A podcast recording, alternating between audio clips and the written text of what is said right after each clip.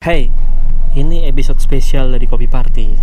Karena kali ini kami nggak akan memandu kalian dalam podcast ini. Ada teman-teman kami yang akan membantu memandu kalian di podcast kali ini.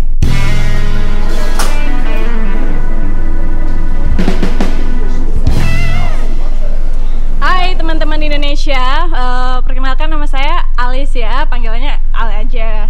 Jadi sekarang Ale aja bener.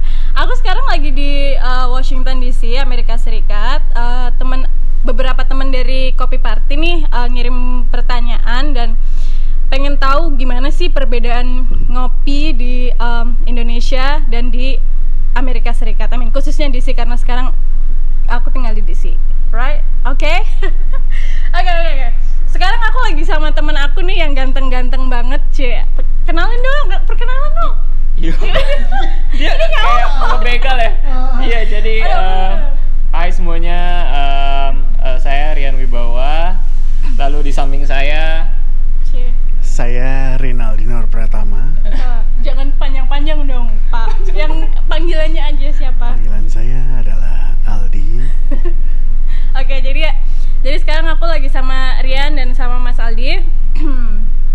Alright, jadi eh, si Rian ini yang ini dong jelasin yang komplit gitu loh biar Oh, teman-teman. oke, oke. Jadi kayak dulu dulu kamu kalau nggak salah kan barista, kalau aku nggak salah barista champion ini, jadi- kapan gitu? ale ale yang enggak jadi ale yang ale yang nanya. Oh nggak nggak apa ini kan ini santai Oke, ini oke, ini kita ngobrol-ngobrol dulu Iya, tentang iya, iya, kita betul, jadi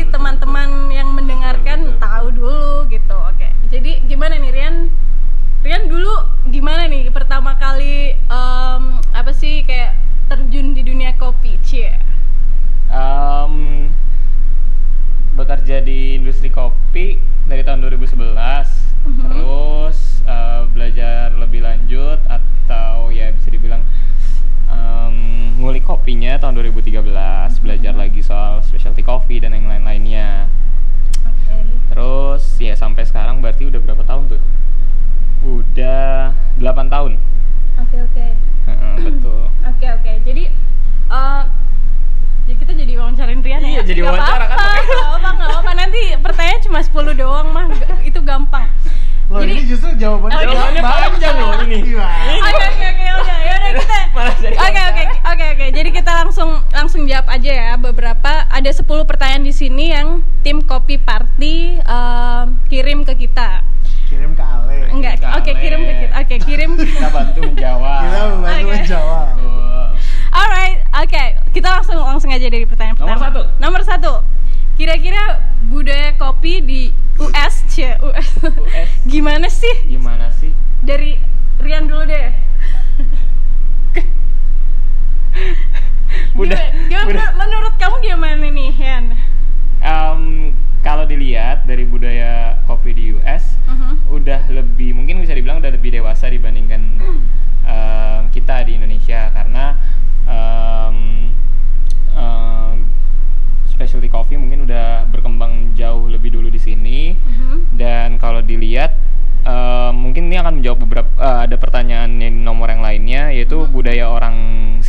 ngopi Bener bener bener. Em, kelihatan banget sih untuk em, orang-orang US di sini Mhm. mereka memang butuh kopi even di pagi hari atau mungkin after eh, after lunch break Mhm. untuk dia bisa ngelanjutin aktivitas setelah eh, break makan siang jadi mereka butuh kafein Em, terus em, dari sisi kopi yang ditawarkan juga Mhm. uh, udah beraneka ragam juga sih. Jadi ada manual brew, lalu juga ada uh, milk beverage-nya. Cuman yang unik di sini um, yang aku lihat adalah um, orang-orang di US sangat sangat um, mengedepankan efisiensi sih.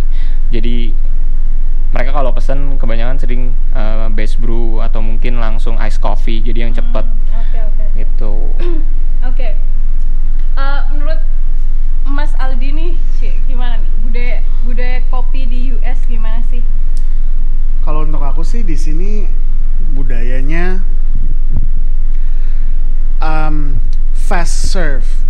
Kata Rian tadi barusan kalau mereka di sini kayak lebih um, banyak mesen batch brew Mhm. or ice coffee yang udah jadi. Lalu juga di sini em, setahu aku em, specialty coffee-nya itu tuh waktu itu aku pernah ikut seminar dan mereka mengatakan masih sangat muda umurnya yang di mana pada saat itu dikasih tahu adalah baru 25 tahun. Sedangkan Oke. 25 tahun tuh muda untuk mereka gitu loh dan masih banyak room yang masih bisa mereka improve. Um, budayanya sih kalau aku lihat ya memang kebutuhan bukan lifestyle. Jadi ya memang sudah butuh gitu loh. butuh kafein gitu. Kafein. Mhm. Terkadang pun mereka nggak peduli um, how good is the coffee is Mhm. as long as they can drink coffee and get the caffeine they needed. Mhm. So it's good. Oke. Menurut Ale sendiri gimana nih? Udah Iya, di- benar. Menurut Ale Eh, gimana? Menurut nih? menurut aku udah dijawab kan sama. Ini jadinya Ale kayak jadi host ya, bukannya. aku kan menyampaikan ditanya aku ya. menyampaikan aja. Nanti aku bantu bantu jawab pertanyaan yang lain aja. Oke, kita lanjut ke pertanyaan nomor dua ya. Polanya, apakah ngopi buat ngobrol atau lebih untuk doping kerja? Kayaknya buat Nah, diminum deh, nggak sih? Iya, buat diminum, Diminum. bukan ngopi buat ngobrol. Iya, Gak, gak, gak bercanda. Eh, Nah, aku, aku, aku, aku, aku, aku, wis, aku jawab, ya, aku jawab, aku jawab. Oke. Oke, jadi kalau menurut aku sih ngopi itu di sini lebih buat eh, istilahnya doping kerja gitu. Kalau di sini pilihannya ngobrol atau doping kerja sih aku lebih mikirnya doping kerja karena orang di sini yaitu ngopinya kayak mereka bangun terus ngopi atau yang nggak ngopi tuh kayak ngeteh gitu loh buat buat kayak semacam mood booster, cie.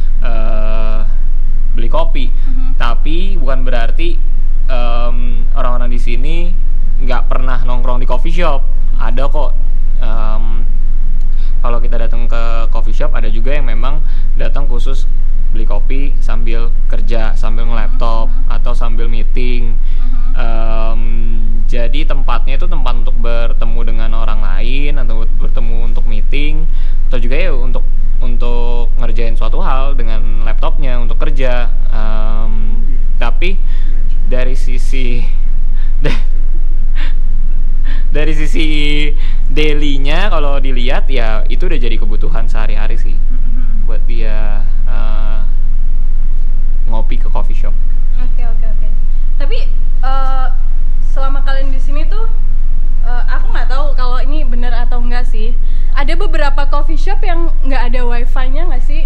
Iya. Iya nggak sih. Jadi emang ada yang nggak ngebolehin kayak nongkrong buat buka laptop gitu atau kerja atau cuma sekedar browsing atau Nah, ya kalau itu sih? menurut Ale gimana? Iya. Dengan coffee shop, yang coffee shop seperti yang nggak itu. ada wifi kan Mas- unik mas- banget tuh kan coffee Ah. shop nggak ada wifi Wifi. kira-kira kalau di Ya, Indonesia kan pasti kalau banyak wifi kalau menurut aku sih karena eh, biar nggak nongkrong. Jadi kayak cuma pesen satu terus duduknya lama banget gitu. Kalau menurut aku sih aku liatnya gitu. Jadi biar kayak eh, ada customer yang lain datang gitu loh. Iya nggak sih? Coba mungkin tanya. Gimana Mas Aldi? Kalau menurut aku sih em, ada satu coffee shop di sini. Mhm. namanya Filter Coffee. Nah, dia itu memang tidak memberikan wifi Mhm. dan dia bilang bahwa dia tulis di situ stated bahwa there's no wifi, talk to each other. oke Jadi memang em, eh, aku sih ngelihat kalau orang di sini udah di dalam coffee shop, Mhm. memang akan terbagi menjadi dua orang yang bekerja dan orang yang memang cuman mau beli take out or kata Rian tadi meeting atau apa pun. Mhm. Nah, cuman aku sukanya di sini di saat orang di coffee shop orang itu akan ngobrol dan nggak akan ngelihat gadgetnya. Jadi um, conversation over coffee itu itu sangat mm, dijunjung tinggi di sini. Coba kamu lihat deh film-film. Kalau orang mau ajak ngedate, pasti um, do you wanna get some coffee with me? Itu Gitu. film apa ya, Pak? Banyak. kamu coba nonton Friends. itu ada. Eh, kamu nonton apa? Biasanya gitu over coffee. Jadi coffee itu di sini adalah um, satu kata yang mungkin bisa memulai sebuah pertemanan, persahabatan atau ev- even percintaan. Oke. Luar binasa. Oke oke, itu em, menurut Mas Ali gitu. Tapi yang aku lihat, aku datang ke beberapa coffee shop di sini. Mungkin yang Mas Aldi maksud lebih kayak intim gitu ke di coffee shop yang emang kayak kecil gitu loh. Ya nggak sih? Tapi kalau yang di coffee shop yang dia kayak bangunannya besar gitu, itu emang biasanya orang datang sendiri-sendiri gitu. Jadi emang orang sini juga eh, kayak nggak terbiasa ngobrol sama stranger kalau kalau situasinya kayak terlalu luas gitu loh ya nggak sih Hmm, maksudnya kayak nggak semua di coffee shop mereka saling ngobrol kan aku kalau aku pribadi sih yang aku lihat di DC itu adalah justru orang ngobrol saat gini aku ngebandingin DC sama New York aja. Di DC orang akan lebih cenderung ngobrol satu sama lain kurang deket loh oke gila gue disuruh makan handphone. Gitu. Justru maaf ya. Justru orang di sini menurut aku lebih um, lebih mau ngobrol satu sama lain. Even kayak misalkan aku ini pernah kejadian sendiri sama aku. Kayak aku dapetin satu minuman yang sebenarnya waktu itu diajarin sama Rian untuk ngebeli espresso base tapi minta es. oh Oke. oke Dan setelah itu aku malah jadi ngobrol sama orang sebelah aku gitu. Oh, oh that's not on the menu dia bilang gitu Mhm. terus em, ya udah akhirnya terjadilah obrolan dan aku beberapa kali melihat banyak orang di sini pun Mhm. starting conversation tuh because of coffee gitu makanya aku tadi kenapa aku bilang gitu nah beda halnya sama di New York karena pace di New York itu lebih cepat jadi orang lebih kayak udah deh gue mau beli kopi. Selalu cabut cabut gitu ya? cabut cabut. Terlalu sibuk. Oke so oke. Kita lanjut ke pertanyaan ketiga. Eh, jam ngopinya gimana? Apakah lebih dominan di malam hari mirip di Jogja? Oke. Jogja gimana tuh? Jog Jogja. Kayaknya Jogja Jakarta kita lebih ke kayak general Indonesia aja deh ya kayaknya. Tapi setahu aku eh, di sini kalau yang cuma coffee shop jualan kopi gitu nggak ada alkoholnya. Nggak maksudnya kayak coffee base jadi biasanya dia buka dari eh, jam setengah tujuan atau jam tujuan gitu sampai jam 7-8 malam gitu rata-rata. Tapi ada yang sampai jam 10 dan kalau yang buka eh, lebih dari jam 10 biasanya dia plus bar gitu loh. Jadi mereka juga jual minuman alkohol gitu sama kopi gitu. Terus apakah lebih dominan di malam hari? Enggak itu udah jawabannya. Mirip di Jogja. Oke so itu beda beda beda banget sih menurut aku. Kalau ini nih Rian sama Mas Aldi kan apa anak-anak Jakarta. Kalau di Jakarta gimana? Perbandingannya sama di sini? Iya. Jakarta sih pagi nggak terlalu banyak sih. Sejujurnya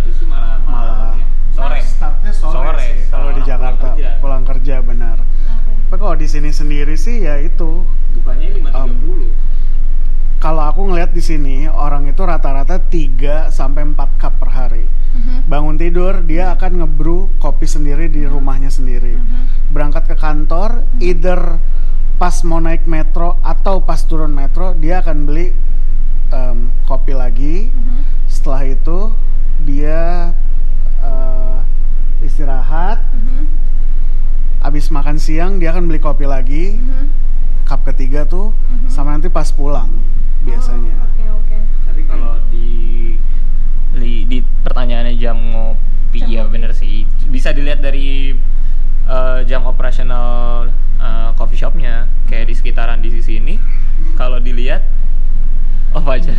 kalau dilihat em, mereka buka pagi banget ada di sebelah sebelah kita ini nih beberapa coffee shop di sini bukanya tuh jam 5.30 mereka udah Oh iya, wow. udah udah buka tapi jam 7 malam itu udah tutup Ah, oke. karena ya udah nggak ada em, customer yang mau ngopi gitu Hmm. jadi peak hournya eh, jam ngopi di sini sih memang pagi Hmm. dan em, setelah makan siang kayaknya sih Mhm.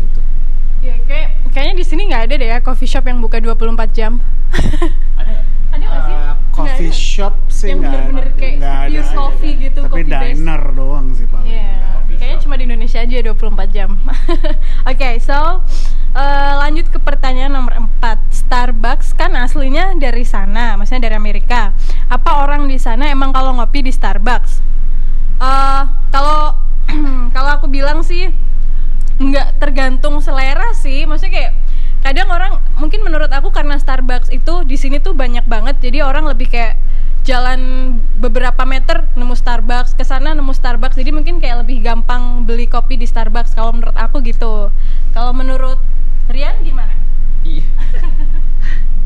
Iya bener sih, maksudnya memang banyak banget di sini. Em, kayak di satu area aja bisa ada 3 sampai 4 eh, dan mudah banget untuk apa? ngopi. Jadinya memudahkan em, orang sini untuk untuk dapetin Kopi eh, cup of coffee gitu.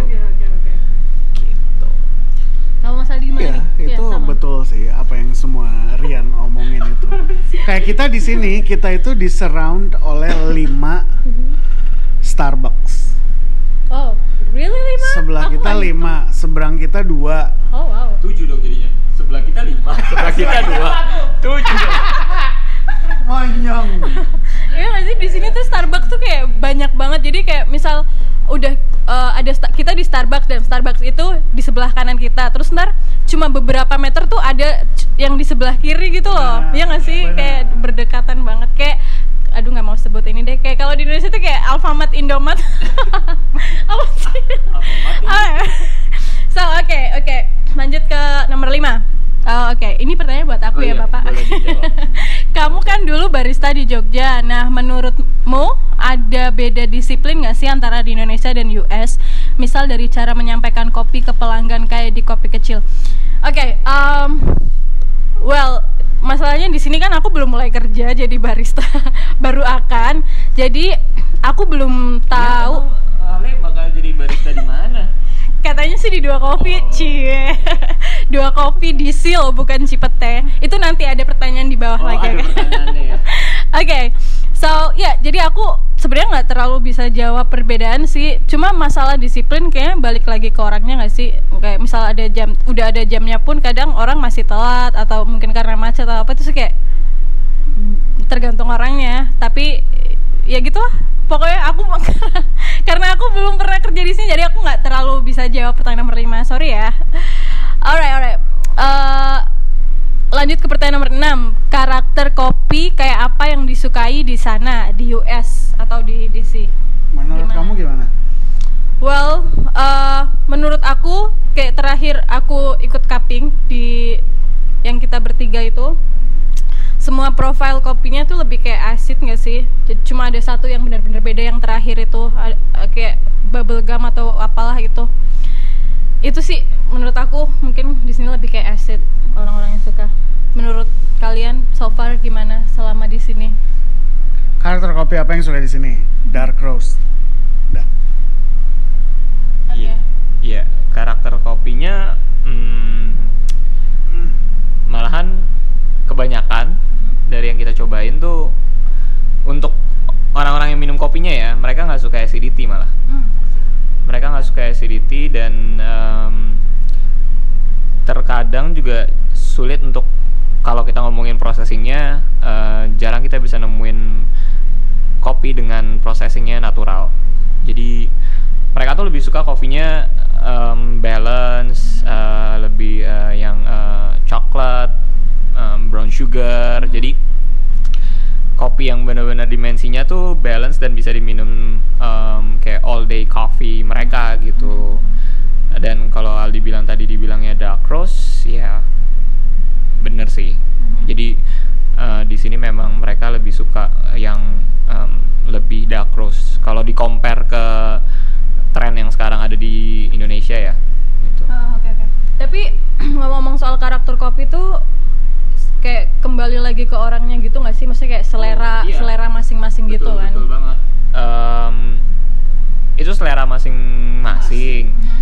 Tapi em, pengalaman uniknya adalah kita sempat surfing kopi Indonesia juga sih di sini dengan roasting profile yang memang lebih light waktu itu. Mhm. Bukan berarti jadinya orang yang kita surfing nggak suka dengan kopi yang kita seduhin, nggak juga. Ternyata mereka malah terkejut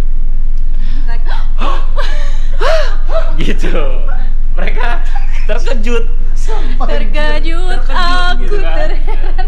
mereka kaget loh Oh, iya, iya, oke. kok kopi begini gitu loh enggak enggak Nggak, maksudnya Kayak- kayak shock ya, Pak, ya, eh, nggak shock. shock sih tapi mereka kayak eh, dapat experience yang berbeda Oke. experience yang berbeda dengan eh, kopi yang mungkin biasanya dia minum mereka minum sehari-hari Mhm. dan responnya positif mereka suka mereka em, apa em, nanya banyak mengenai kopi yang kita surfing Nah, berarti kita sempat atau kita juga akhirnya menarik kesimpulan bahwa ada peluang yang bisa kita eh, coba untuk memperkenalkan dari sisi mungkin kopi yang berbeda karakternya atau mungkin dari kopi yang mungkin ya customer di sini belum pernah minum. Jadi em, preferensi benar kata Ale juga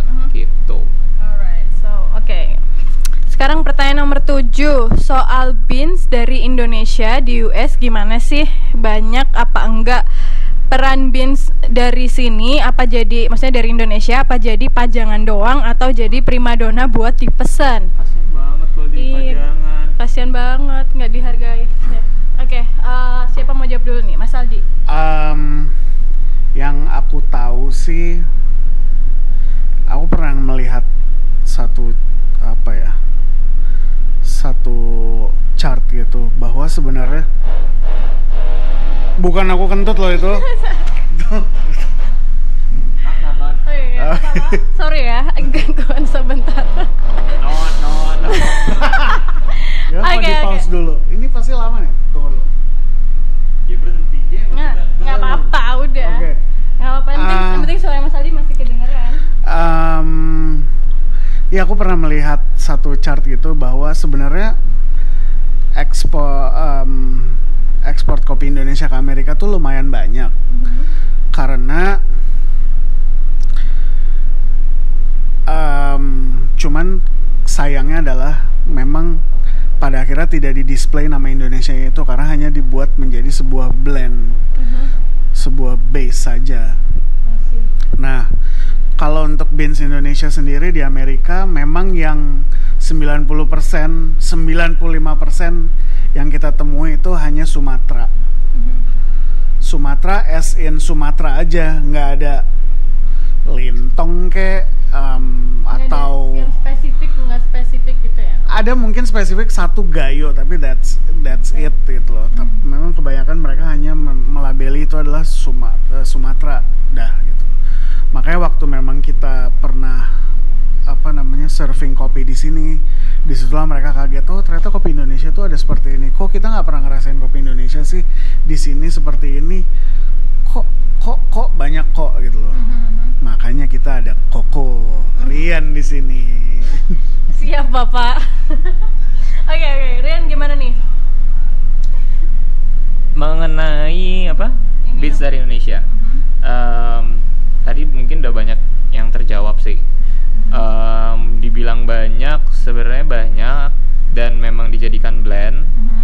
Em, tapi ya itu kita masih melihat adanya banyak banget peluang untuk kita ngenalin eh, kopi-kopi dari Indonesia karena kan banyak banget ya em, daerah-daerah penghasil kopi Indonesia. Dan em, mungkin sekarang mulai banyak em, bisa dibilang mungkin roaster atau mungkin eh, buyer dari US ini yang nggak cuma mencari kopi Indonesia itu untuk di blend saja gitu loh jadi hmm. ada beberapa line up kopi eh, Indonesia yang hmm. dijadikan memang single origin gitu hmm. nah itu juga membuat um,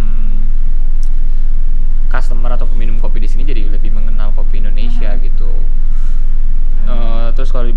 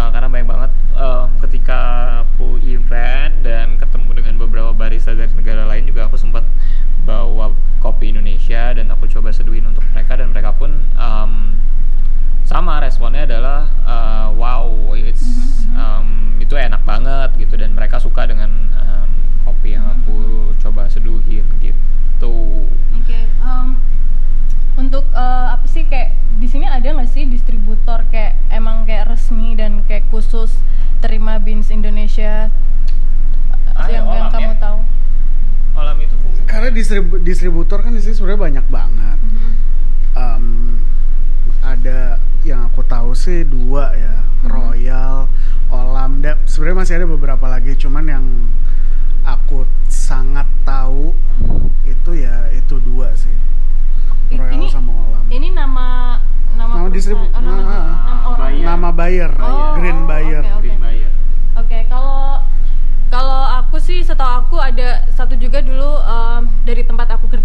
Jogja, dia ada juga tapi di eh, Oklahoma, Tulsa. Jadi emang ada gitu kan sama yang kamu yang dari Jakarta itu si- apa kamu bilang Nagadi atau yang Nagadi. cuma yang yang roast- Nagadi roast, itu uh-huh.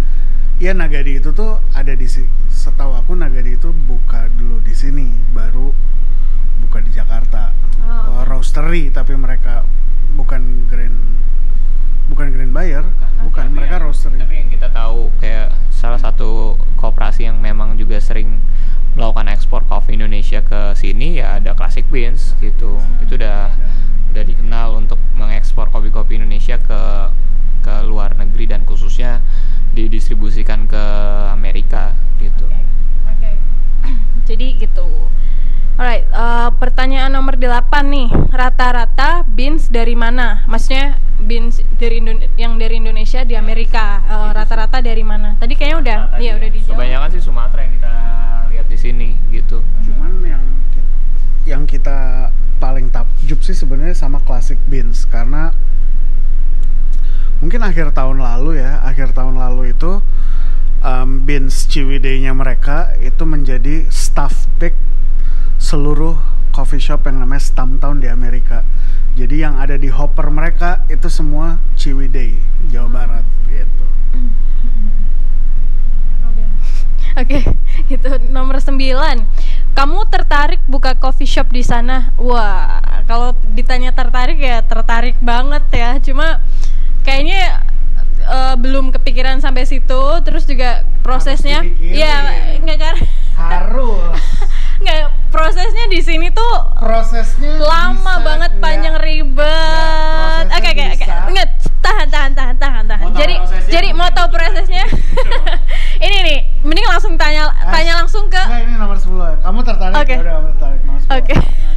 Oke, ada nggak sih coffee shop di sana, tapi yang ngelola orang Indonesia kayak apa? Cie. Wah. Wah, kayak apa nih? Kayak apa nih dia? Banyak di sini. Di sini coffee shop punya orang Indonesia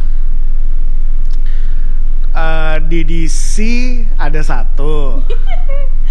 Siapa tuh Bapak di DC? New York ada kopi-kopi. Mhm. Itu oleh Bulis. Terus di eh aduh Mbak Eki, kamu di mana sih? Mbak Eki itu ada di Atlanta kalau aku nggak salah ya. Ingat namanya nggak? Mbak Eki, aduh. Nama tempatnya. Greenway Coffee aku lupa. Terus udah gitu di San Diego ada namanya Thomas Sutrisno. Itu dia Wait, Thomas, Berasal- Thomas Sutrisno, nama tempatnya? enggak. Oh, nama orangnya. Nama tempatnya Coffee Anti Collective. Oh, oke. Yang punya eh, Thomas Sutrisno dulu dia awalnya itu adalah roastery dulu. Mm-hmm. baru akhirnya jadi coffee shop. Mm-hmm. lalu di LA ada punya kembaran aku namanya Aldo. Oke okay, Aldi Aldo ya. Okay, Aldi Aldo. Okay. itu dia namanya Coffee Hall Chinatown. Lalu Aldo juga punya restoran. Itu cukup uh, konsepnya cukup unik. Mm-hmm. jadi coffee shop yang setiap minggu atau setiap bulannya itu dia em, ganti roster. Hmm, oke. Jadi dia mengembangkan roster-roster uh, lokal Mhm. untuk dia jadiin display di situ gitu. Oke. It- itu di DC ada tadi kayaknya bapak nggak nyebutin nama coffee shop yang ada di DC deh. Insya Allah, memang sekarang belum buka. Insya Allah minggu depan uh, buka. Oke, nah jadi Mas Aldi ini salah satu eh, nggak salah satu satu-satunya owner ini nyebutnya. salah satu. Oke, salah satu salah satu owner dari Dua Coffee. Jadi Dua Coffee itu pertama pertama itu ada di pertama buka di Cipete di Jakarta ya. Cipete, Mm-mm. ya. Dan sekarang ada di Washington DC Insya gitu. Insya Allah udah mau buka. Oke. so oke em, itu dia tadi kita udah jawab 10 pertanyaan dari tim Kopi Party. Eh Oke, gimana nih Mas Aldi mau kasih saran atau gimana ke. Ada. Kenapa tiba-tiba?